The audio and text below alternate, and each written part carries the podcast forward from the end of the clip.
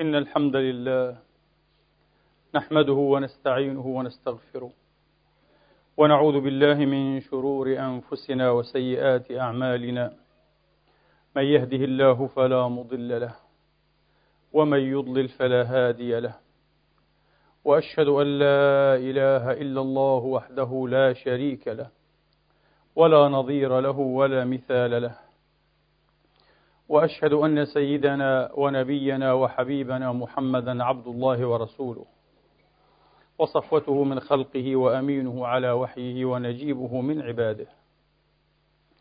صلى الله تعالى عليه وعلى آله الطيبين الطاهرين وصحابته المباركين الميامين وأتباعهم بإحسان إلى يوم الدين وسلم تسليما كثيرا.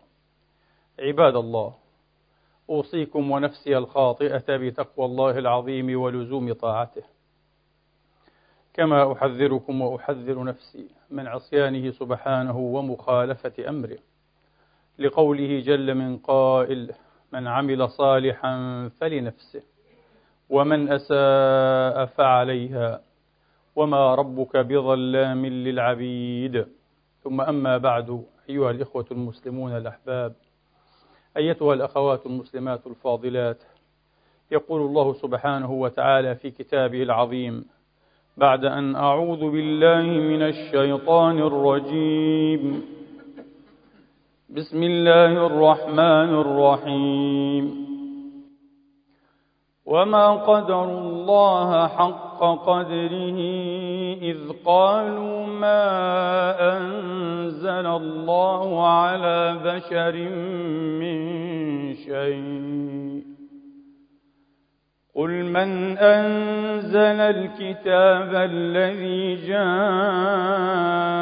به موسى نورا وهدى للناس تجعلونه قراطيس تبدونها وتخفون كثيرا. وعلمتم ما لم تعلموا أنتم ولا آباؤكم. قل الله قل الله ثم ذرهم في خوضهم يلعبون. وهذا كتاب أنزلناه مبارك مصدق الذي بين يديه. ولتنذر أم القرى ومن حولها. والذين يؤمنون بالآخرة يؤمنون به وهم على صلاتهم يحافظون.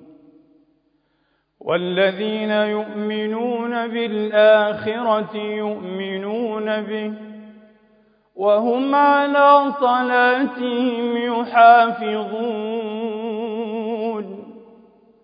ومن أظلم ممن افترى على الله كذبا أو قال أوحي إلي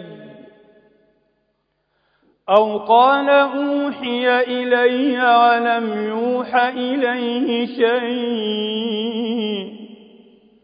ومن قال سأنزل مثل ما أنزل الله ولو ترى إذ الظالمون في غمرات الموت والملائكة والملائكة باسطوا أيديهم أخرجوا أنفسكم اليوم تجزون عذاب الهون تجزون عذاب الهون بما كنتم تقولون على الله غير الحق بما كنتم تقولون على الله غير الحق. وكنتم عن آياته تستكبرون.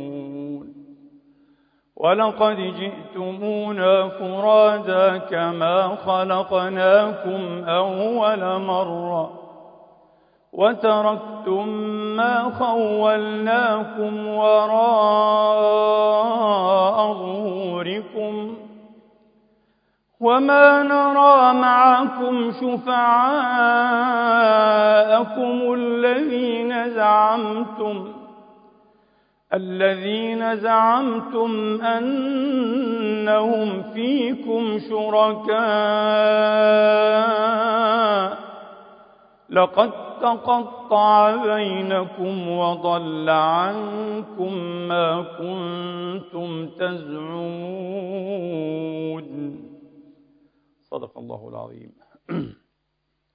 وبلغ رسوله الكريم ونحن على ذلك من الشاهدين. اللهم اجعلنا من شهداء الحق القائمين بالقسط. آمين. اللهم آمين. إخواني في الله وأخواتي من يرامق أو يطالع المشهد الديني في عالمنا العربي والإسلامي في هذه الأيام لا يخطئ ملاحظة انطواء واشتمال هذا المشهد على ظواهر الحاد فهناك للأسف الشديد من أبنائنا وبناتنا. من عدة المستقبل كما يقال من صاروا يجاهرون بإلحادهم أي بإنكارهم وجود الذات الإلهية. والعياذ بالله تبارك وتعالى. وهؤلاء في ازدياد سريع كالنار في الهشيم. كان المفكرون الإسلاميون طبعا أو المسلمون في العموم مترددين في رصد هذه الظاهرة أو الإقرار بها إلا أن الأمر الآن كما يقال خرج عن حدود الشك ليقع في دائرة اليقين.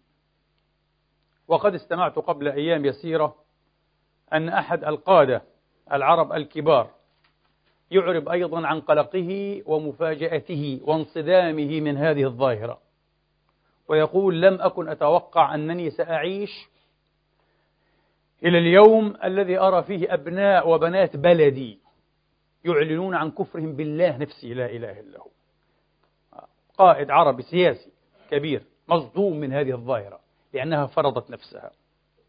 في زاوية أيضا غير بعيدة من هذه الزاوية ضمن هذا المشهد نلاحظ أيها الإخوة والأخوات نوعا آخر وضربا آخر من ضروب الكفر لأنه بلا شك كفر شئنا أم أبينا؟ وهذا سيغضب هؤلاء الذين ننعت مسلكهم لأنه مسلك كفري إنه مسلك المعادين للأنبياء والنبوات الذين يفصحون عن إيمانهم بالله تبارك وتعالى أي نعم كما يقولون ولكنهم غير مقتنعين بالمرة بظاهرة النبوة وبالتالي وباللازم بالأنبياء.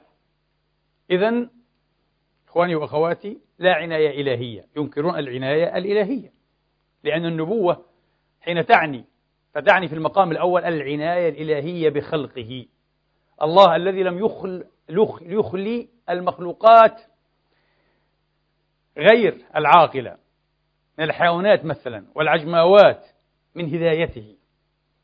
الذي أحسن كل شيء خلقه ثم هدى. الذي قدر فهدى. وأوحى ربك إلى النحل. حتى هذه المخلوقات الدقيقة والصغيرة والضئيلة لم يخلها من هدايته لا إله إلا هو. لم يخلها من أن يوحي إليها. إن أن يجعلها بصيرة على أنفسها. لكنه أخلى الإنسان. سيد المخلوقات. خليفته في هذا العالم أخلاه بزعم هؤلاء. بزعم هؤلاء. على كل حال. هؤلاء لا يؤمنون بالعناية الإلهية. طبعا لا يؤمنون بالشرائع وبالتالي ليسوا مقيدين بحلال أو حرام. الحلال والحرام ما يوافق تقديراتهم التي يرونها معقولة ومفهومة وبالتالي مقبولة لديهم عندهم. هكذا. سواء قاربوها من منظور فردي بحت أو من منظور اجتماعي تقنيني تشريعي البرلمانات يعني. الإنسان هو الذي يشرع نفسه. فلا حاكم عليه. هو ليس مسؤولا أمام أحد حتى أمام الله تبارك وتعالى. ليس مسؤولا. وبالتالي وباللازم من ينكر النبوات وهكذا هم. لا يؤمن بالضرورة بالحياة الآخرة. لا يؤمن لا بجنة ولا بنار ولا بصراط ولا بحساب ولا بموازين ولا بأي شيء. لكنه مصر على أنه يؤمن بالله وأنه مجل لله وموقر لله. وقد سمعتم في مطلع هذه الخطبة من الآية الكريمة ما يكذب هذا الزعم ويدحضه وما قدر الله حق قدره. إذ قالوا ما أنزل الله على بشر من شيء. الذين ينكرون ظاهرة الوحي وظاهرة النبوة هؤلاء طعنوا فيما ينبغي لله من توقير وإجلال وتكريم لا إله إلا هو. قرآن عظيم. والقرآن أيضا القرآن أيها الإخوة لا نحتاج معه يعني إلى فلسفات وتنظيرات أخرى. هذه الأمور بالذات هذه هذا هو جوهر الدين حقائق الملة والاعتقاد. القرآن يتوفر على الإعراب عنها وتفصيلها بطريقة أيها الإخوة غير مسبوقة ولا ملحوقة. ولذلك في السياق ذاته قال تبارك وتعالى وهذا كتاب أنزلناه مبارك مصدق الذي بين يديه ولتنذر أم القرى والذين يؤمنون بالآخرة. يؤمنون به. تلازم من غير انفكاك. بين الإيمان بالنبوات والإيمان باليوم الآخر بالبعث بالدينونة بالحساب. وبالتالي كما لاحظ العملاق الكبير إيمانويل كانت فيلسوف الألماني كانت لاحظ أيضا التلازم بين الظواهر ثلاثة الظاهرة الأخلاقية وظاهرة الإيمان باليوم الآخر وبالنبوة والتشريع. في تلازم ما في. الترتيب مختلف على كل حال. لكن تلازم واضح. تلازم واضح على كل حال هؤلاء الذين يدعون في السياق وفي التقليد الفكري الغربي بالربوبيين وهي ترجمة دقيقة وصحيحة نوافق عليها لماذا؟ لأن كفرة مكة كفرة العرب قريش وغير قريش كانوا يقرون يا إخواني بربوبية الله من الذي خلقكم؟ الله تبارك وتعالى من الذي يرزقكم؟ الله من الذي يحيي ويميت؟ الله من الذي بنى الكون؟ الله آمنوا به خالقا آمنوا به رازقا آمنوا به ربا لكن لم يؤمنوا به إلها يستحق العبودية ويملك عليهم سلطان التشريع أن يحلل وأن يحرم أن يضبط أن يحدد أن يمنع أن يفتح أن يغلق. قالوا لا هذا لنا. وليس لله. أستغفر الله العظيم. ولذلك أحلوا ما حرم الله وحرموا ما أحل الله وكانت لهم تشريعات عندية من عندياتهم من مبتكراتهم من مبتكراتهم فأكفرهم الله تبارك وتعالى. هذا كفر العرب. هذا كفر بشكل عام أه؟ هذا كفر العرب. معظم كفرة العرب بإطلاق هذا كفرهم. صحيح وجد منهم الدهريون والطبيعيون الذين يؤمنوا حتى بالإله تبارك وتعالى. قلة. أما أكثر العرب آمنوا بالرب آمنوا بالخالق المبدع الصانع لكن لم يؤمنوا به إلها. له علينا سلطان التشريع. كما قال عز من قائل ألا له الخلق والأمر من خلق فله سلطان ماذا؟ الأمر يا إخواني الذي يبدع جهازا الذي يبدع مبتكرا يخترع مخترعا من المخترعات هو الذي يسيره أصلا هذا المخترع لا يسير إلا بخطة من؟ مبدعه أليس كذلك؟ إيه ما بال هذا الإنسان يؤمن بأنه مخترع لله مبدع مصنوع لله ثم يزعم أنه لا يسير بأي خطة لله وأنه ليس لله في تسييره خطة. وأنه ليس لله. ثم يبدأ يتخوض يتخوض في متاهات فلسفية ليقول وما حاجتنا إلى الهداية الإلهية؟ ما حاجتنا إلى النبي والرسول والتشريع؟ ومعنى العقل. كما قال أبو العلاء وهذه نزعة اعتزالية عند أبي العلاء المتلون اعتقاديا. أبو العلاء مرة كان مؤمنا ومرة كان زنديقا ملحدا ومرة كان ربوبيا ومرة كان مؤلها معروف هذا أبو العلاء. أبو العلاء كل هؤلاء. لا تستطيع أن تقول أبو العلاء زنديق. سنأتيك بألف بيت تدل على عمق إيمانه. لا تستطيع أن تقول أنه مؤمن صادق أه؟ دائما في كل الوقت. سنأتيك بألف بيت تدل على زندقته وإنكاره. أبو العلاء هو كل هذا. شخصية قلقة مضطربة. يذكرنا إيه؟ بعنوان كتاب الراحل عبد الرحمن بدوي شخصيات قلقة في الإسلام. فعلا قلق جدا هذا الرجل. آه. أيها الغر إن خصصت بعقل فاسألنه فكل عقل نبي. يقول أبو العلاء أيها الغر إن خصصت بعقل فاسألنه فكل عقل نبي. نزعة اعتزالية. وما كنا معذبين حتى نبعث رسولا قالوا العقل. المعتزلة قالوا العقل. والعقل يستقل بتمييز أو ميز حدود الأشياء. فهذا حسن وهذا قبيح. هذا مليح وهذا غير مليح أيها الإخوة. هذا صحيح وهذا غالط. العقل مسألة التحسين والتقبيح. مسألة, مسألة التحسين والتقبيح العقليين لا الشرعيين. هذه نزعة اعتزالية. لكن هذا تخوض يا إخواني وتخبط فلسفي. تعرفون لماذا؟ ما الفرق إذن؟ بين هذا العقل وإن كررنا مع ديكارت أنه أعدل الأشياء قسمة بين الناس لكن هذه تحتاج إلى تفصيلات كثيرة يمكن أن تخرجها عن سوائها أصلا. لا ندري ما هو المشترك بين إيه البشر وهناك المشتركات لكن على وجه قطعي نهائي فكما يتشابهون يختلفون كثيرا وكما تتعاضد وتتآزر تقديراتهم تتنافر وتتناكد هذه التقديرات أليس كذلك؟ فما يكون عند هؤلاء حلالا يكون عند أولئكم حراما وما يستحسن هنا يستقبح ويستسمج من السماجة هناك هؤلاء هم البشر عبر العصور فنقول لهم جميل جدا ما الذي يسر وهون عليكم أن تقبلوا حاكمية العقل على أنه هو المبدع لخطة الإرشاد للدليل العملي في الحياة وكره إليكم وصعب عليكم أن تقبلوا إيه؟ الوحي الإلهي الخطة الإلهية يعني يعني العقل صار مقدسا أكثر من إيه؟ من الله نفسه لا إله إلا هو هنا تكمن بذور الإلحاد يا أخواني هنا تكمن بذور الإلحاد ثم ثم هذه الخطة الإلهية التي تأتي عبر تشريعات السماء. هل فيها فعلا ما يعد محنة للعقل بما يعي به؟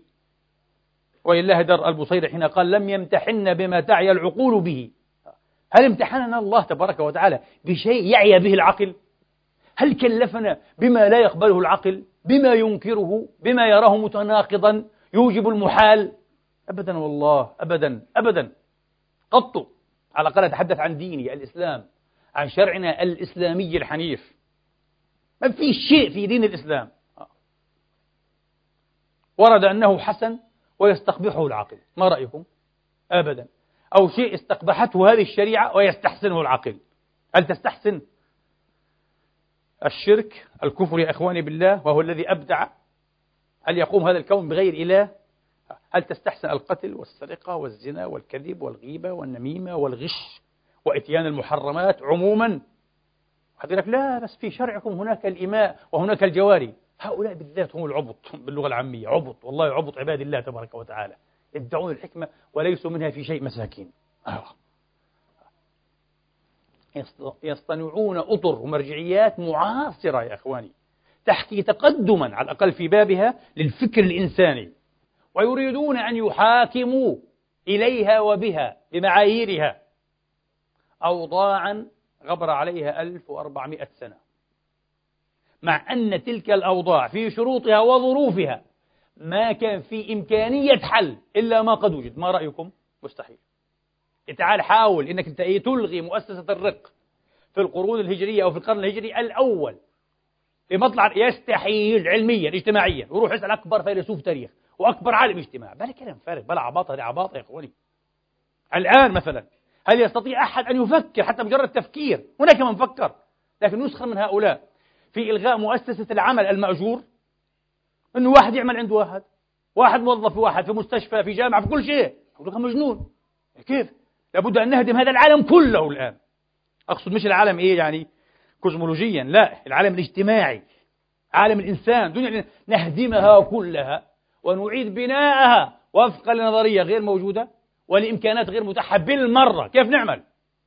إيه طيب لكن بعد ربما ألف سنة ألفين خمسة ألاف عشرة ألاف سنة. وأنا أحدث بهذا وقد يكون الأمر أقرب من هذا. ستلغى هذه المؤسسة. لأنه في نهاية المطاف العقل أيضا يقضي بأنه مش شيء حسن أن أعمل عند أحد الناس ويأخذ هو على الأقل حتى 50% من جهدي. ليه يا أخي؟ عشان إيه؟ مش معقول. لابد أن يأتي يوم كل إنسان يأخذ جهده منفردا يا أخواني. وفي نفس الوقت تنسق الأعمال بحيث يقوم كل بعمله أيضا لكن يأخذ حاصل جهده تماما.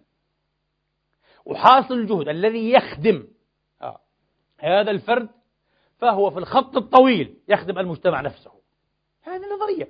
بس الآن الإمكانات كلها لا تهيئ لتطبيق هذه النظرية. ما, ما, ما رأيكم؟ أي طبعا.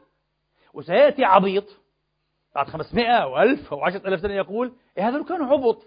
أهل القرن إيه؟ الحادي والعشرين والثاني والعشرين عبط هذولا وما كانوش إنسانيين كانوا أشبه بالوحوش استغلاليون. هم استغلاليون. لا ضمير لديهم يا أخي لا حس أخلاقيا عندهم.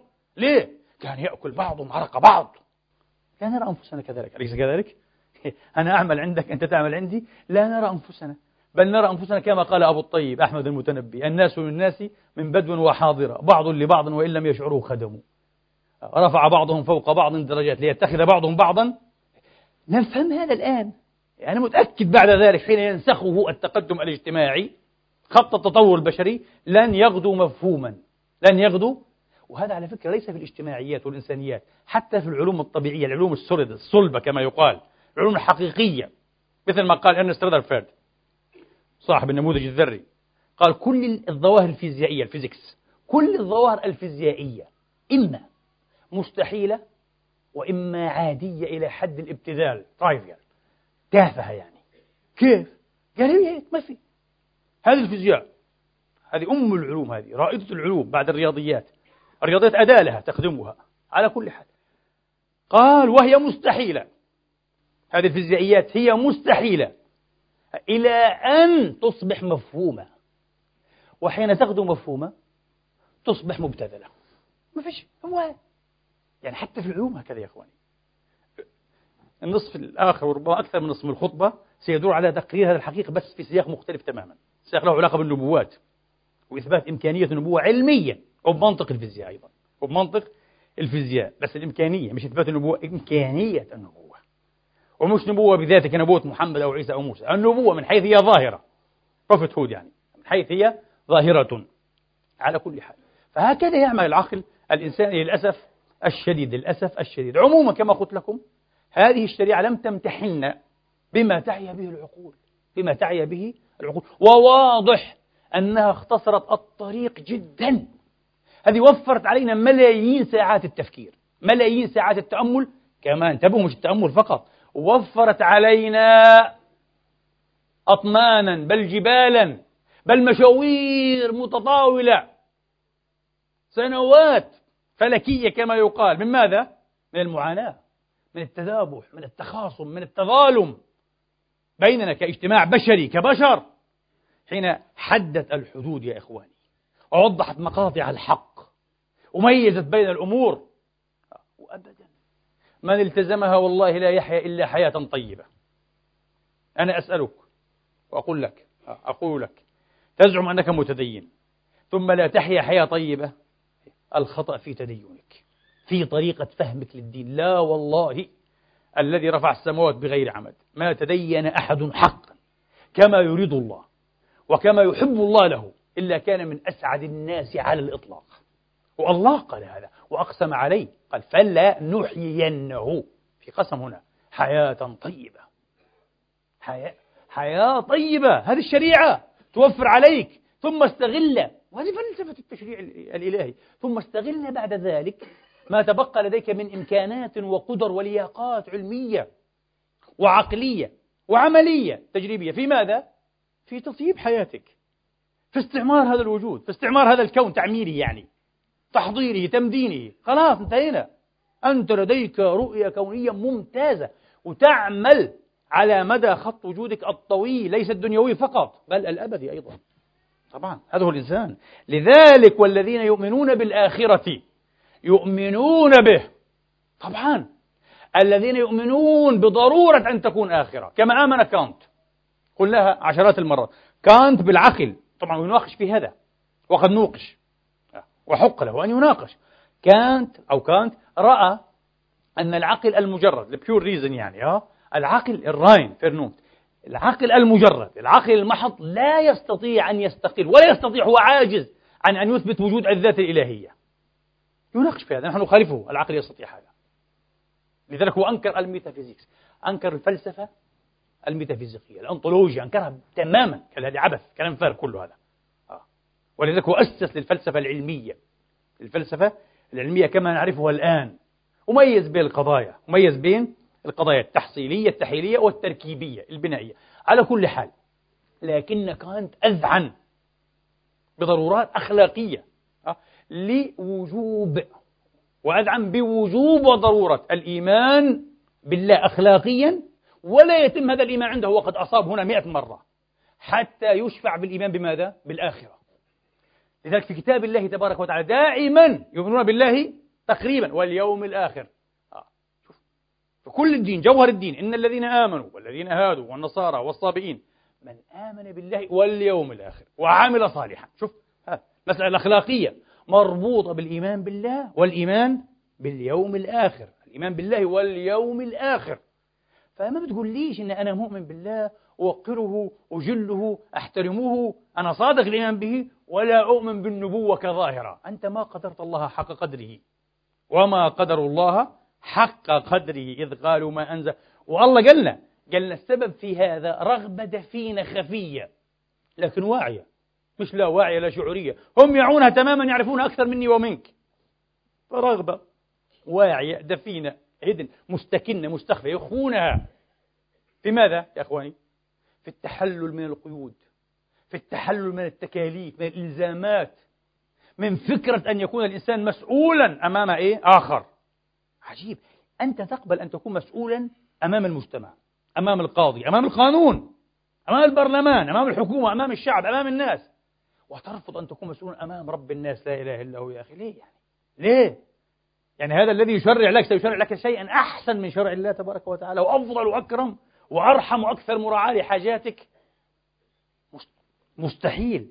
لكن كيف تعرفون لماذا؟ لأنه في تحت هذا المستوى مستوى أعمق.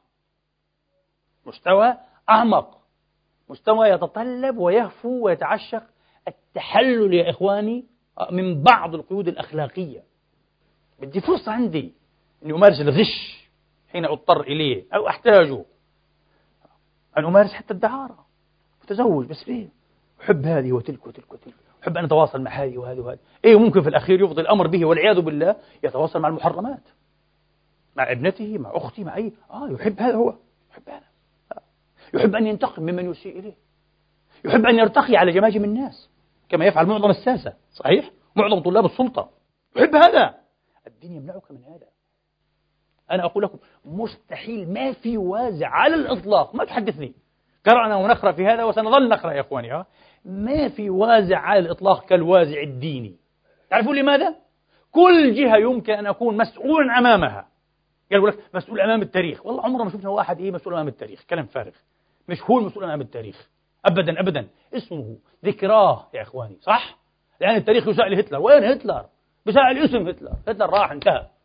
ما في تقول المسؤول أمام التاريخ. كلام فارغ هذا. مجازات تضلل الفكر الإنساني. كلها مجازات تضلل أفكارنا. ونفس الوقت تحرف إيه مسالكنا. قال أنا مسؤول أمام الأمة وأمام التاريخ. أي تاريخ يا رجل؟ أنت حين تصبح تاريخا لا تكون موجودا بحسب هذه المقارنة المادية التي تصدر منها. لكن مسؤول أمام الله. آه والله. عشت مت هنا في الأرض انضربت بقنبلة تفجرت تسممت رحت على المريخ متت على المريخ هذه دفنوك في المشتري. مسؤول أمام الله. لن تعجزه لأن الزمان والمكان كله في قبضة لا إله إلا هو. كما قلت لكم مرة ليش كيدنا ضعيف؟ ليش مكرنا ضعيف؟ ومكر ومكر ومكرنا مكرا فانظر. دائما مكر الله يغلب مكرنا. ها؟ إرادة الله تغلب إيه؟ إرادة الشيطان وإرادة كل الشياطين دائما. والله غالب على أمره. مش لأنه بس هو حاكم هذا الكون وملك هذا الكون. بدنا نفصلها شوية. لأنه دائما نحن نتصرف ونمكر ونتداهى ونتخابث ونتخادع في إطار ماذا؟ في إطار الزمان. أما هو فتصرف في الأبدية لا إله إلا هو. فطبعا هو دائما يفوز. نحن نخسر. صحيح؟ ولذلك ما في وازع. لا تحدثني عن وازع كالوازع الديني يا إخواني كالوازع الإيماني. حين يعجز كل رقيب وكل حسيب وكل قانون وكل عين فاحصة وملاحقة عن مراقبتي وملاحقتي ومساءلتي يبقى الله الذي يفعل هذا وأنا أعلم هذا وأنطلق منه.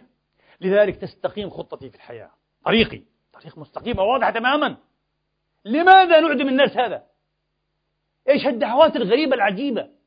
إذا كان أقول لكم في هذا المشهد المقلق مشهد الدين المقلق الآن في عالم العرب والمسلمين هناك لقطات بل مشاهد كمان أيضا جزئية عبثية كثيرة.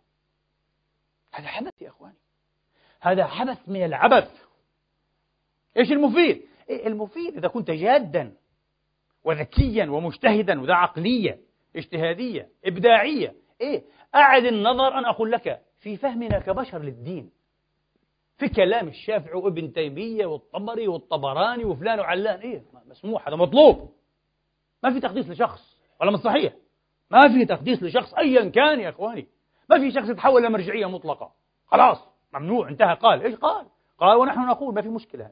هنا ورجينا وحنوزن قولك بقوله ونشوف أيهما يرجح أو يترجح في الكفة. في كفة الحساب وفي نهاية الحساب وآخره. هذا المسموح. إذا في نوع من الفهم الخاطئ الغالط للدين. اللي ما بتماشى مع قواعد أخلاقية. ما بتماشى مع مصالح الإنسانية. آه نعيد النظر ونشوف وحتشوف. حتشوف فعلا في اجتهادات كثيرة مش قليلة. للفقهاء الدين منها براء. ولا تعبر عن إيه عن روح الدين بالمرة. إيه ومع إنه المذاهب الأربعة عليها والخمسة والسبعة والثمانية والتسعة كمان. إيش رأيكم؟ مذهب السنية الأربعة والظاهري. ومذهب الإمامية والزيدية والإباضية ومذهب أبي ثور ومذهب الأوزاعي ومذهب كله عليها آه وباطل مش صحيح. إيه هذه اجتهادات بشرية أملتها أملتها حاجات معينة ظرفية. وظلت الأمم كسل أصعب شيء الاجتهاد. ناس عندهم قصور وتكاسل ويقبلون كل شيء مش إحنا كل الأمم. هذه طبيعة البشر عموما هذه طبيعة البشر عموما. نعود إلى موضوعنا إخواني وأخواتي. موضوع النبوة للأسف الشديد. يتناول بطريقة غالطة بطريقة خاطئة. أنا وجدت كثيرين من مفكري وفلاسفة الإسلام.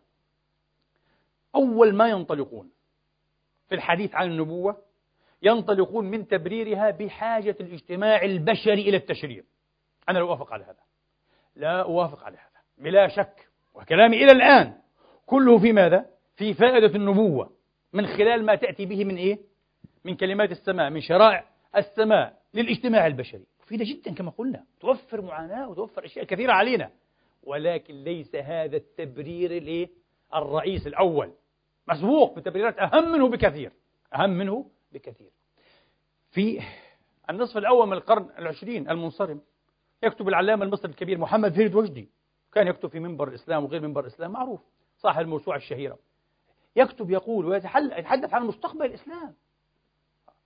يتحدث أن الغربيين الآن وصلوا إلى درجة وهو يقر بهذا. ما عادوا محتاجين معها إلى الشرائع الإلهية. وهذا كلام فارغ في نظرنا. كلام فارغ في نظرنا للأسف الشديد. لكن هو يؤمن بهذا.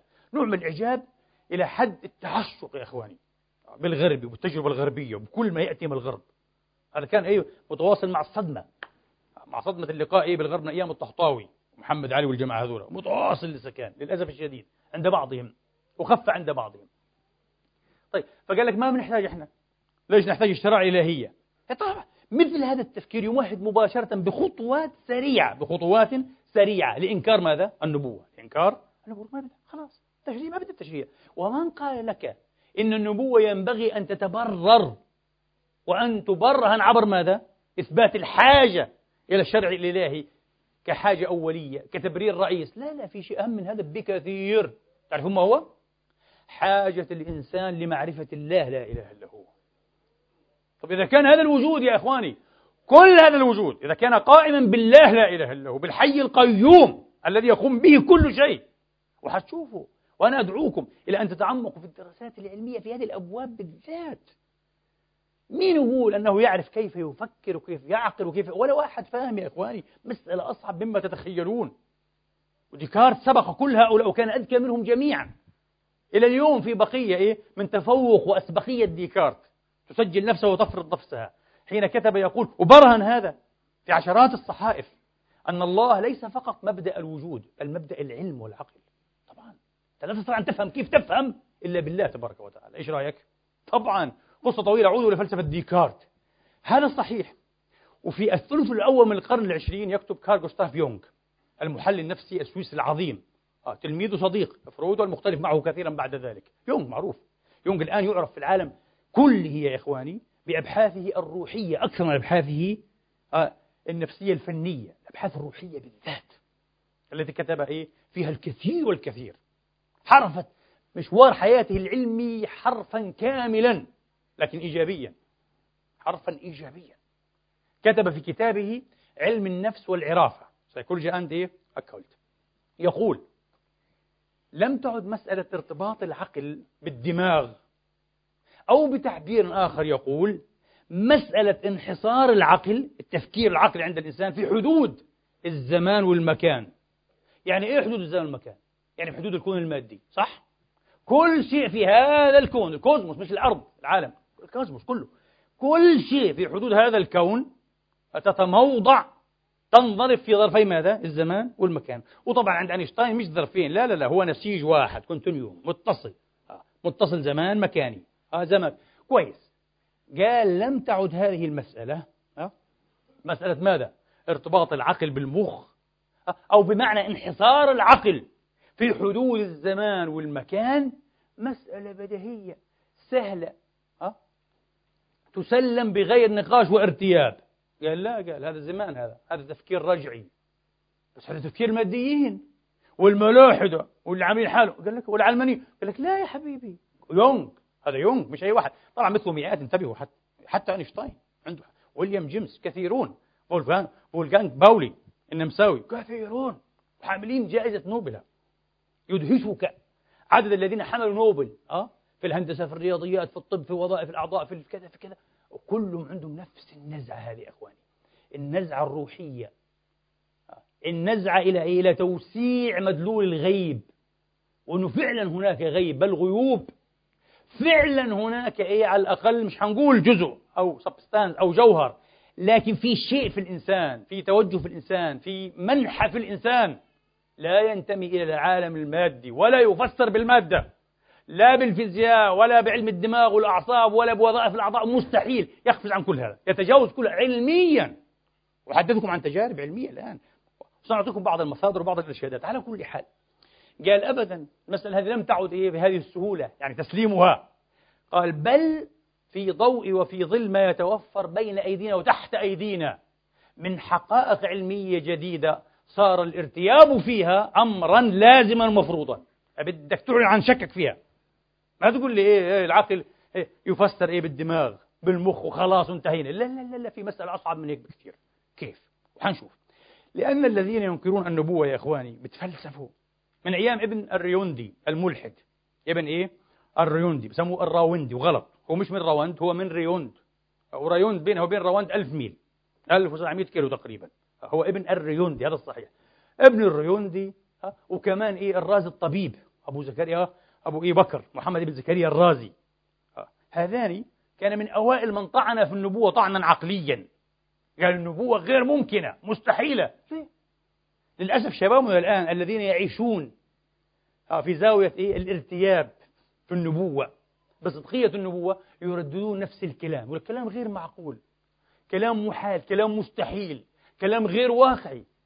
أنا أنصح نفسي طبعا أولا وأنصح إخواني وأحبابي قبل أن تخوضوا في هذه الملاحج يعني الضيقة هذه المضايق في هذه المضايق في هذه الأمور العويصة والمعاوص الصعبة أنا أدعوكم أه؟ كونوا صبورين مثل كل باحث جاد وصدقوني ملايين من هؤلاء المستعجلين الاستخفافيين سيمضون دون أن يتركوا أي أثر وما يقدروش إنه عنده على شبكة الإنترنت عنده صفحة فيسبوك وعنده تويتر وعنده صفحة له كله كلام فارغ هذا انتبه هذا يعطيك شعورا إيه استهاميا انك أنت شيء مهم وكلام فارغ كي يبقى لك أي ذكر. يبقى لك أثر. مش هذا المهم. المهم أنت نفسك أن تتعرف على الحقيقة. ألا تفوتك إيه؟ الحقيقة. ألا تفوتك الحقيقة. ترشد نفسك. تهدي نفسك. تنقذ نفسك. هذه مسألة إنقاذية. مسألة خطيرة. المسائل الدينية مسائل خطيرة جدا. مش أي مسائل. والله المسألة الدينية لو كانت مثل مسائل الدنيا ها؟ وزن خفيف ومحدود على كل حال. يعني أي خسارة دنيوية في الأخير خلاص تحتمل. ما دامك موجود وحي وترزق محتملة. أي خسارة ممكن تعوض بطريقة أو بأخرى يعني. بطريقة أو بأخرى. ممكن. الله قال عن إيه؟ عن أيوب وآتيناه أهله ومثلهم معهم. عوضنا قال. عن زوجته وأولاده اللي ماتوا كلهم. عوض بتعوض. لكن المسألة الدينية هذه ومصيرك الأبدي ما بتعوض يا حبيبي. ما بتعوض يا أخي. فانتبه لا تلعب لا تستخف. لا تأخذ الأمور إيه؟ مأخذا يعني استعراضيا فقط لكي تستعرض أمام الناس أنك شكاك وأنك تلحد وأنك كذا وأنك تطعن وأنك أذكى من غير لا لا لا لا. افعل مثل ما فعل الناس الرزينون الفلاسفة والعلماء الكبار اللي قضوا سنوات طويلة في بحث هذه المسائل هم عمالقة على مستوى العالم. وسنوات طويلة يا إخواني. انتبه احترم هذه الأشياء. كما قلت لكم أنا كثير أنزعج. وأحبش عشان نفسي لا والله أنزعج عشان أمتي إخواني وأخواتي. أول ما أشوف في عندك إشارة روحية إلى روحية العالم إلى روحية الدين روحية المتدين يقول لك إيه؟ ما كنا نظن هيك إحنا كنا بدنا فلسفة وبدنا علم بدنا حقائق دخلنا في الروحيات والمعجزات والكرامات إيش هذا؟ للأسف للأسف. لن أصف بكلمة جارحة. هذا فقط يدل فقط على خفة علمية بس إن دل على شيء يدل على خفة علمية. إنه اللي بيتكلم الكلام هذا مش فاهم شيء لا في الدين ولا في العلم. إيش رأيكم؟ والله العظيم. لا في الدين ولا في العلم نفسه. تذكر الآن ألبرت أينشتاين. حين غامر هذا ألبرت أينشتاين مش أي واحد يعني. حين غامر وقدم لكتاب إيه؟ أبتن سنكلير سنكلير لمن يعرفه نشط اجتماعي أمريكي مشهور جدا وصاحب الرواية قرأ وإحنا صغار هذه الرواية أثرت فينا رواية الغابة. آه. عن مصانع تعليب اللحوم الفاسدة وكذا. قصة طويلة معروف سنكلير عنده عشرات الروايات وعشرات الدراسات. كان رجلا ثقة صادقا حي الضمير جدا. وقارع مؤسسات كثيرة الرجل. وحاول تشويه سمعته وكذا لك ما فيش. آه. وعنده بصمة. آه. فرض نفسه الرجل في المجتمع العلمي. على كل حال سنكلير كان شكوكيا فائقا. يشك في كل شيء. ما عندوش اعتقاد بالأديان وبالروح وبالعالم الآخر الكلام الفرق هذا كله. وأبدا أبدا. رجل علماني حتى النخاع. تزوج إيه؟ أعتقد زوجته الثانية كانت ميري هذه. هذه الزوجة سبحان الله كان عندها طاقات روحية.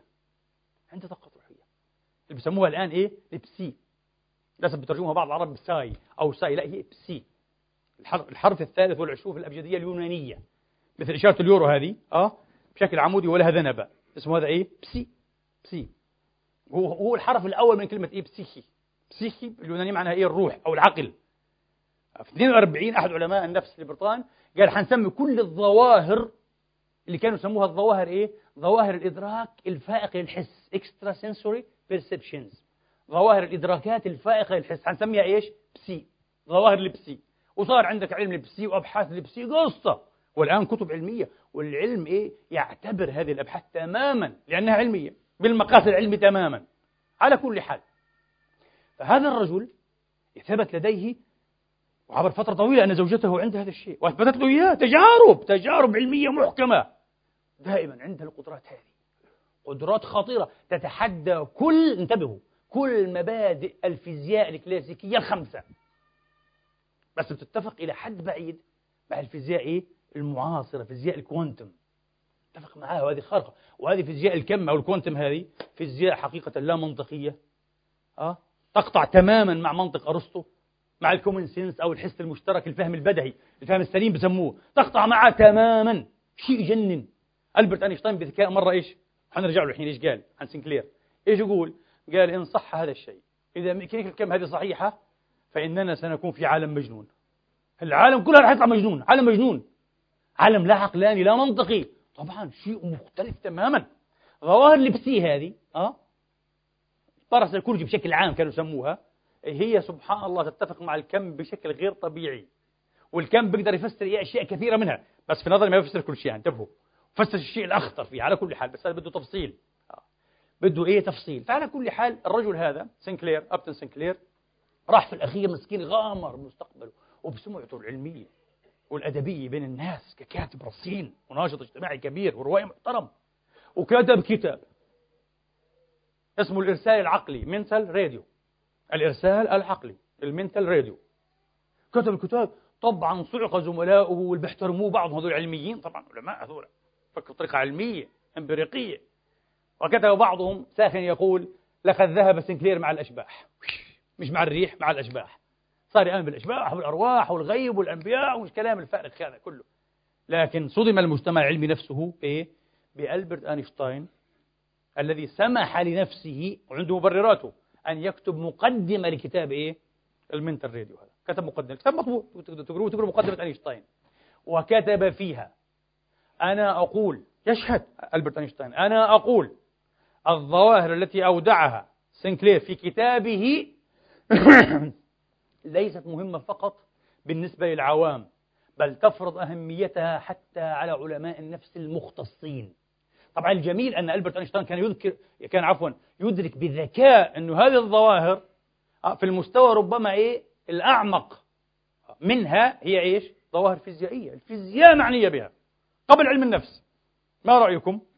يعني هذه ظواهر علمية متينة. لها أسس علمية متينة جدا يا إخواني. متينة جدا. وفي حوار جرى بين ألبرت أينشتاين وبين أحد التخاطريين اللي بيآمنوا بالتخاطر والتلبثي إيه وبالظواهر اللبسية عموما. يقول هذا الرجل المؤمن لألبرت أينشتاين أنا أؤمن بالتخاطر. أنا أؤمن بالتلبثي شو التلبثي هذا؟ تأثير عقل في عقل. انتبهوا. عقل يأثر في عقل. واحد يقول لي بصير لا لا لا بطريقة علمية. ومرات بكون بينهم إيه ألف ميل مثلا و2000 ميل.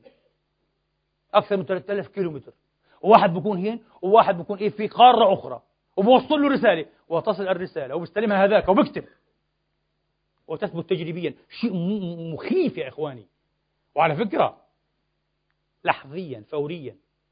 يعني حتى هذه الرسالة لا تسير بسرعة الضوء. لا هي فورية. واحد يقول حطمت لنا حتى نسبية أينشتاين. مبدأ ال locality قلنا لكم الفيزياء الكلاسيكية فيها خمس مبادئ فيها خمس إيه؟ مبادئ. المبدأ الأول مبدأ مبدأ الواقعية reality مبدأ الواقعية. شو الواقعية؟ أن الواقع واقع العالم. أه؟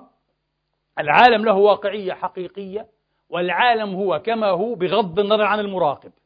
شفت ما شفتوش رصدت ما رصدتوش راقبت لم تراقبه العالم موجود. هذا اسمه مبدأ إيه؟ الواقعية. دمرته إيش؟ ميكانيك الكم. تدميرا كاملا. انتهكته. انتهاكا صارخا. وعندنا مبدأ المحلية locality locality إنه ما في أشياء في هذا الكون بالواقعية المادية الموصوفة في مبدأ الواقعية يحدث ويتآثر إلا عبر إيه؟ إلا عبر القوانين الطبيعية المادية ولذلك يأخذ ماذا؟ زمانا وبكون مضطرا يعني ولازم أن يحدث عبر إيه؟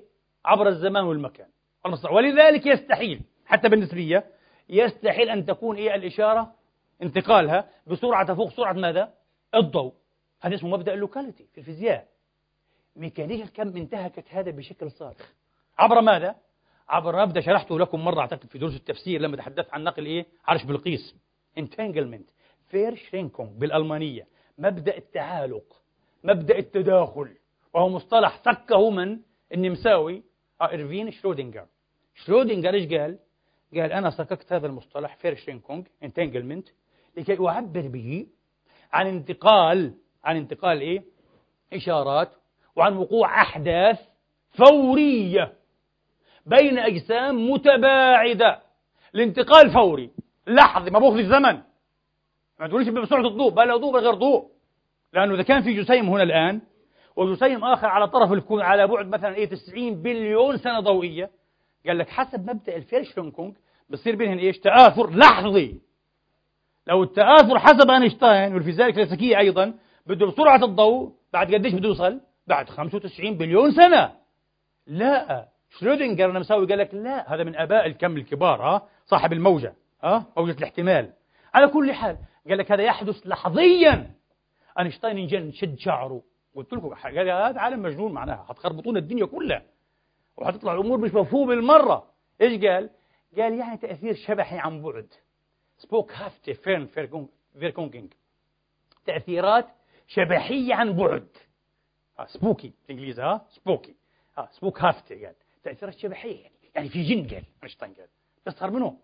جن يعني في جنون هذه مش متعلقة لا بالزمان والمكان هي اللي تدخل هذه الإشارات يعني لحظيا. شو الكلام الفارغ هذا قال؟ للأسف هذا مش كلام فارغ هذا ثبت تجريبيا. إيش رأيكم؟ الآن في صناعات كثيرة أنتم تتمتعون بها. وحيجيكم الكمبيوتر الكمي. اللي قائم على مبدأ التعالق. وعلى فكرة من أكثر من أسهموا يسمون فيه إنهم مسويون سبحان الله. غريب. كأن في مواريث يعني. جماعة شرودنجر وجنبهم الألمان جماعة هايزنبرغ والكلام هذول يسمون فيه النمسا كثيرا جدا في الكمبيوتر الكمي. يوم ينجح هذا الكمبيوتر الكمي سيكون صرعة الإيه؟ العالم كله. قال لك أضعف كمبيوتر كمي حيكون أقوى من عشرات ملايين أقوى كمبيوتر الآن موجود. إيش رأيكم؟ شيء رهيب شيء مش معقول. لأنه أنتم شفتوا مبدأ التعالق مبدأ التعالق. العجيب جدا في موضوع التخاطر والتلبثي هذا إنه التخاطر الإشارة التخاطرية عقل بتخاطر مع عقل يا إخواني لا تخضع لقوانين تأثير الموجات الكهرومغناطيسية والمجال الكهرومغناطيسي. الكترومغناطيك آه اي ام أنتم عارفين هذا المجال؟ آه. مع المسافة واندياح المسافة يضعف إيه؟ يضعف أثره باستمرار. في التخاطر ما فيش الكلام هذا منه. إيه؟ معناها المسألة حتى النظرية إيه بسموها نقل الإشارة. لأنه يعني في عندنا خمس نظريات أساسية في تفسير إيه كل ظواهر البسي خمسة أساسية. أو في الأحرى هي مش خمسة سبعة سبعة. وخمس منهن تعتمد على نظرية الكم على فيزياء الكم. قصة واحد تقول لي هذا يعني أصبحت مسألة علمية علمية ومؤلفات يا أخوان على مستوى العالم. الناس بفكروا أنه الأبحاث الروحية هذه بتعود إلى أيام إيه الدكتور إيه جوزيف راين في جامعة ديوك وقبله إيه ويليام كروكس أه؟ اللي الإنجليزي الشهير جدا جدا صاحب رئيس الجمعية الملكية وغير. لا لا لا هذا الآن على مستوى العالم. وفيزيائيين كبار بيقدموا لها وبيبحثوا فيها. أيضا علماء النفس وشغل كبير في العالم كله. أبحاث محترمة. وسنة 1995 ال CIA الاتصالات الأمريكية ها؟ افتتحت مشروع سري Stargate اسمه اسمه Stargate معروف. كله إيه؟ عن موضوع ال psi هذا. يستفيدوا منها في التجسس التجسس الدولي. آه، في سنة 1995 اسمه Stargate وخلوه سري خلوه سري. مشروع مثير جدا مشروع مثير جدا. فأينشتاين يعلم اللي بتقول لي أنا بالتخاطر معنى هذه المسألة مش مسألة بس إيه روحية أو نفسية سيكولوجية هذه مسألة فيزيائية إذا في تخاطر معناتها هي تضرب مبدأ ماذا؟ ال locality صح؟ مبدأ ال locality إنه الإشارات في العالم المادي ممكن تنتقل إيه؟ فوريا ما تأخذش زمن كيف؟ الفيزياء ترفض هذا آه. حتى الفيزياء النسبية ترفض هذا تماما ميكانيك الكم تؤكد هذا عبر مبدأ ماذا؟ التعالق مبدأ التعالق علشان هيك عشان أكيد حننسى والوقت أدركنا. واحد يقول لي طب هل في دراسات محترمة تنصح بها؟ نعم. في عالم إنجليزي كبير. استحوذ على اهتمام الكثيرين جدا من علماء الفيزياء وعلماء النفس حول العالم بأبحاثه ودراساته وكتاباته اللي هي تتوفر على أعلى المميزات المهنية الفنية في الكتابة العلمية. معروف. اسمه دين ريدن. دين دي اي ان ريدن. دين ريدن عنده كتب كثيرة. من أحسنها كتاب اسمه إيه؟ اسمه الحقيقة العلمية الحقيقة العلمية للظواهر. هو كتب للظاهر طبعا. للظواهر آه الروحية. للظواهر الروحية. آه. اسمه إيه؟ The Scientific Truth of the Psychic أو of Psychic Phenomena. الظاهرة الروحية أو الظواهر الروحية. عنده كتاب ثاني أحمق من هذا الكتاب. لكن وفي نفس السنة تقريبا أعتقد هم 2006 نشر الكتابين. كتاب غريب جدا. اسمه العقول المتعالقة. الحين فهمتوا معنى إيه؟ التعالق. Verschränkung آه؟ entanglement Entangled Minds اسمه. عقول متعالقة. بيحاول يفسر في هذا الكتاب حوالي 400 صفحة. يفسر الظواهر. ظواهر ال psi شفتوها شيء ظواهر ال psi مثل عقل مع عقل هذا من لبسي عقل مع مادة. مش عقل مع عقل عقل مع مادة. كيف؟ إيه عقل الإنسان يسلط إيه على الكرسي هذا يرفعه في الهواء. عن بعد. telekinesis. ها اسمه telekinesis. ها نرفعه. وبسموهم أي حتى إيه؟ يعني ال telekinesis الروحي أو النفسي. psychic telekinesis. PK PK هو هذه كمان منه. ثلاثة. استشراف المستقبل. واحد يقول لي هذا بصير معانا. وفي الرؤية أنا شفت شغلي وحصلت مثل ما شفتها بعد ما شفتها بخمس سنين. طبعا هذا شيء خطير. لذلك كل الثقافات على فكرة كل الثقافات البشرية بدائية ومتحضرة وكل اللغات البشرية حتى اللغة السواحلية كلها كل الثقافات عرفت ظواهر اللبسي وسكت مصطلحات وكلمات تعبر عنها ما رأيكم؟ لأنه هذا أي ملازم للإنسان بما هو إنسان شفتوا؟ وطبعا علشان هيك كل الثقافات وكل المجتمعات والمدنيات عرفت برضو إيه؟ ظاهرة النبوة قال وإن من أمة إلا خلا فيها نذير لأنه الله أعطاك البرهان من نفسك ما تقوليش بآمنش بالنبوة والأنبياء. طب ما أنت صار معك شغلات إيه؟ بتأكد الكلام هذا بتأكد الإمكان صح؟ وكيف قاعد معانا؟ وكيف بسمع اللي بسمعوش وإيش بشوف وكيف أجاه وما أجاه طب ما أنت الحين يا أخي تشوف هذا تماما أنت صح؟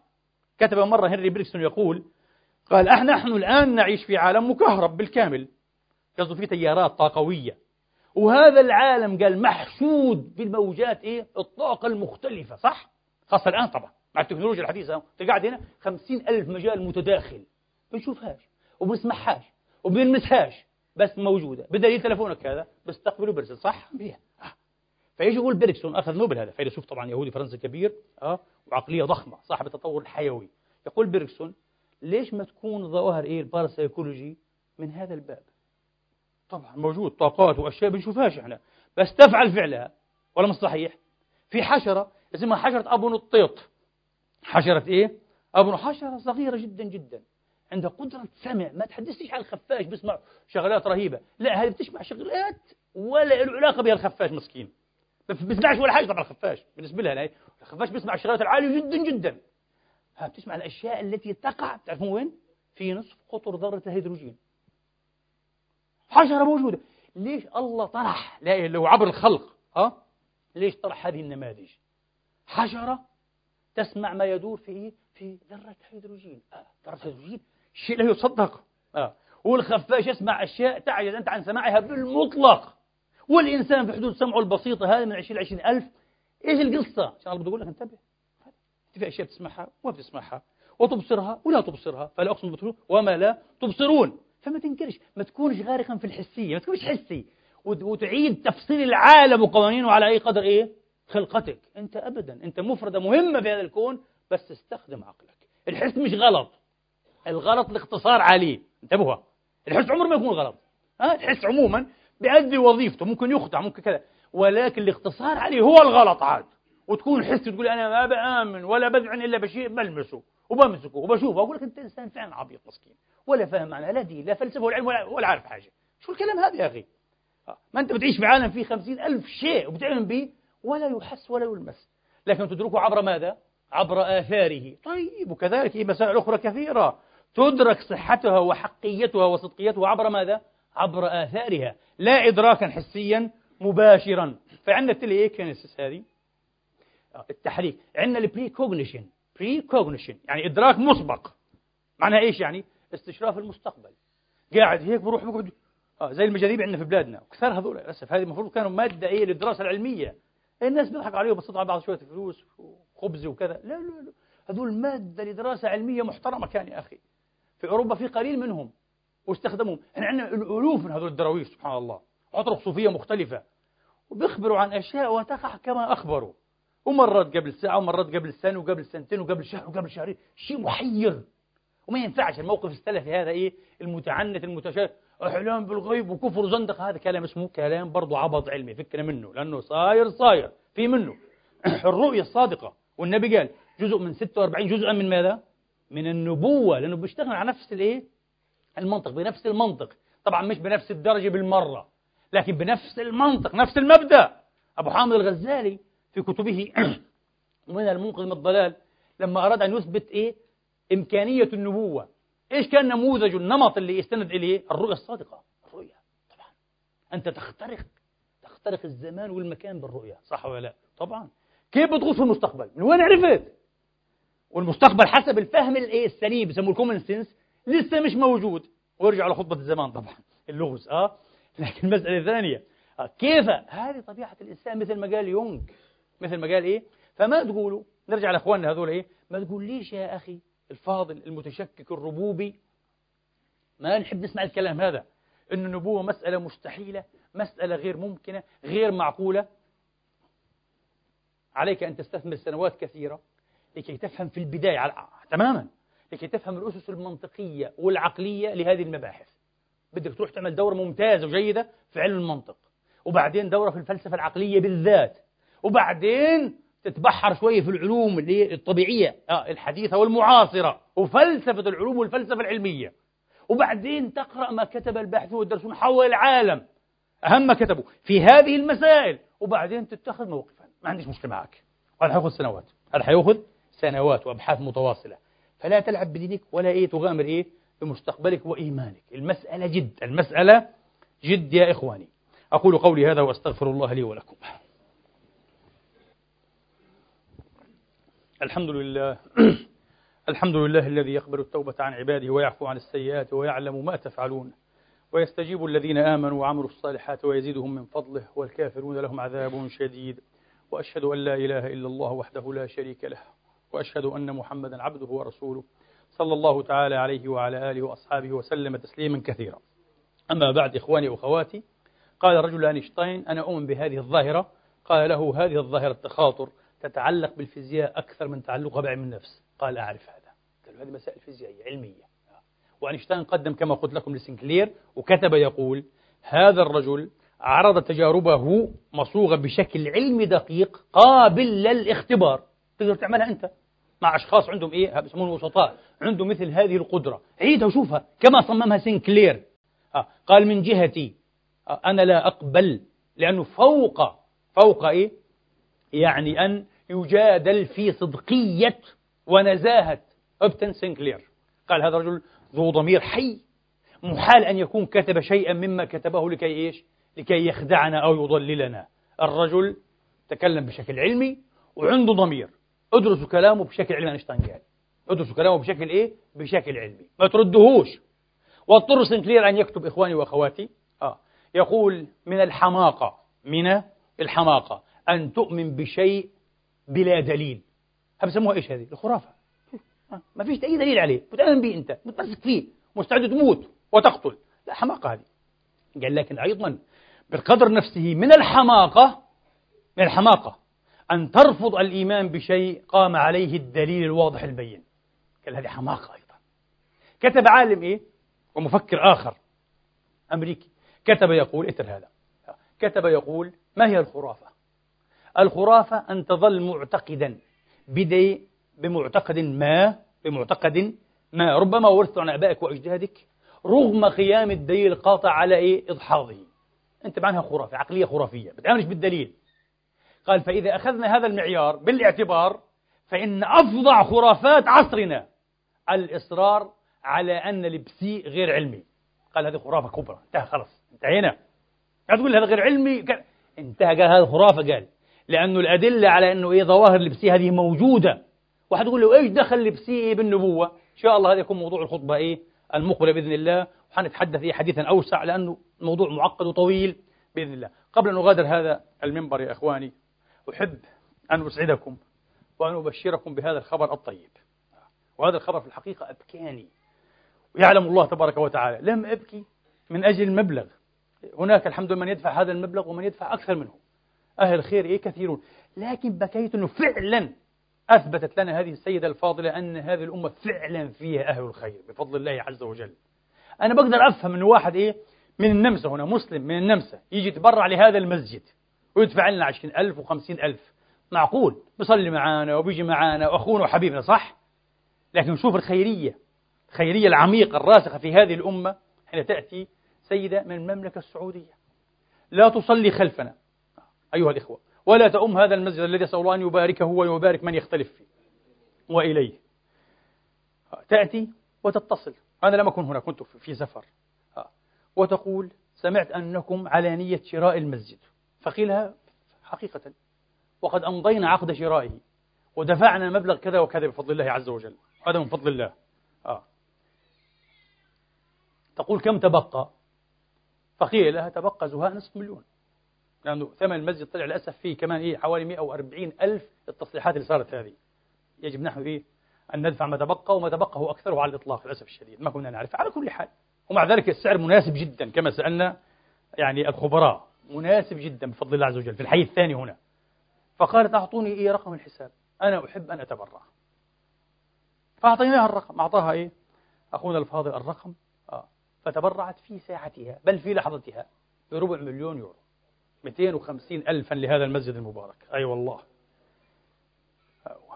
وحينها هاتفتها فقط لكي أعبر عن امتناني وفرحي بها ودعائي لها. سيدة في منتهى التواضع والأدب وكأنها لم تفعل شيئا. يعني أخجلتها المكالمة والله العظيم. أمة محمد فيها خير كثير يا إخواني. آه ولا تطلب منكم إلا الدعاء. ولها ابن مريض فنسأل الله بأسمائه الحسنى وصفاته العلى وكلماته التامة أن يشفيه وأن يعافيه وأن يبارك لها في زوجها وأولادها وفي نفسها وفي دينها ودنياها وفي كل ما خولها وأن يجعل عاقبتها وعاقبتهم جميعا وعواقبنا كلنا, كلنا بإذن الله تعالى إلى خير في الدنيا والآخرة وأن يكثر في هذه الأمة المرحومة من أمثالها. أمة عظيمة. وسيدة يا إخوان. سيدة سبحان الله. قبلها أنا حدثتكم مرة قبل ربما إيه يمكن أقل من سنة هاتفت أيضا سيدة عن طريق أحد الإخوة الأفاضل وإذا بها أمه لم نكن نعرف. آه. وتريد أن تتبرع بمئة ألف. ولكن بحمد الله نحن لسنا إيه حراسا والله يعلم الله عز وجل. لسنا حراسا بفضل الله لأننا لا نأخذ شيئا لأنفسنا. هذا شيء لا نأخذه نحن شيء ندفعه لله وفي مكانه تماما بفضل الله تبارك وتعالى. لم نكن معجلين فلم نعطها أبدا. تركناها سبحان الله أشهر طويلة أشهرا طويلة. آه. وكانت تبرعت بزهاء ثلاثة آلاف وتغيرت الظروف سبحان الله. يعني جدت لها حاجات المرأة الفاضلة هذه. ولم يعد بإمكانها أن تتبرع بالمئة ألف. فجزاها الله خيرا ونقول لها إن شاء الله. بعون الله يعني أجرها مكتوب في صحيفتك. النية عندها أن تتبرع بمئة ألف. تغيرت ظروفها. صار عندها حاجات جديدة ألجأتها. فتبرعت تقريبا المجموع كله في الأخير زهاء ستة آلاف. آه، لكن كانت هي تتبرع بمئة ألف. وعوضنا الله بسيدة أخرى تبرعت بربع مليون. آه. وتعتذر تقول لا والله تقول لي والله كان في بالي أن أدفع النصف مليون. والله العظيم. هكذا قالت ولكن الظروف يعني حصل ظروف ولم أستطع ولكن إن شاء الله كأنها تعد بشيء آخر شيء غريب. فكثر الله من أمثال هذه السيدة الفاضلة وأسعدها الله دنيا وآخرة وأسعدكم جميعا ونسأل الله أن يجعل هذا المسجد منارة خير وإشعاع وبركة على الأمة وعلى الإنسانية. والمفروض يا أخواني والله المفروض أن المسلم يكون بركة على البشرية مش بس على أمته ومش على أهله على الإنسانية. ومسلم لا يكون بركة على الناس جميعا أيضا في إسلامه فيه في خلط وفي خبط وعدم فهم سليم. نحن أمة الخير نسأل الله أن يجعل أمورنا كلها إلى خير. اللهم علمنا ما ينفعنا وانفعنا بما علمتنا وزدنا علما وفقها ورشدا. اغفر لنا ما قدمنا وما أخرنا وما أسررنا وما أعلنا وما أسرفنا وما أنت أعلم به منا وما جنينا على أنفسنا. اللهم اغفر لوالدينا وارحمهم كما ربونا صغارا. اجزهم بالحسنات إحسانا وبالسيئات مغفرة ورضوانا. واغفر اللهم للمسلمين والمسلمات المؤمنين والمؤمنات الأحياء منهم والأموات بفضلك ورحمتك إنك سميع قريب مجيب الدعوات. عباد الله إن الله يأمر بالعدل والإحسان وإيتاء ذي القربى وينهى عن الفحشاء والمنكر والبغي. يعظكم لعلكم تذكرون وأقم الصلاة.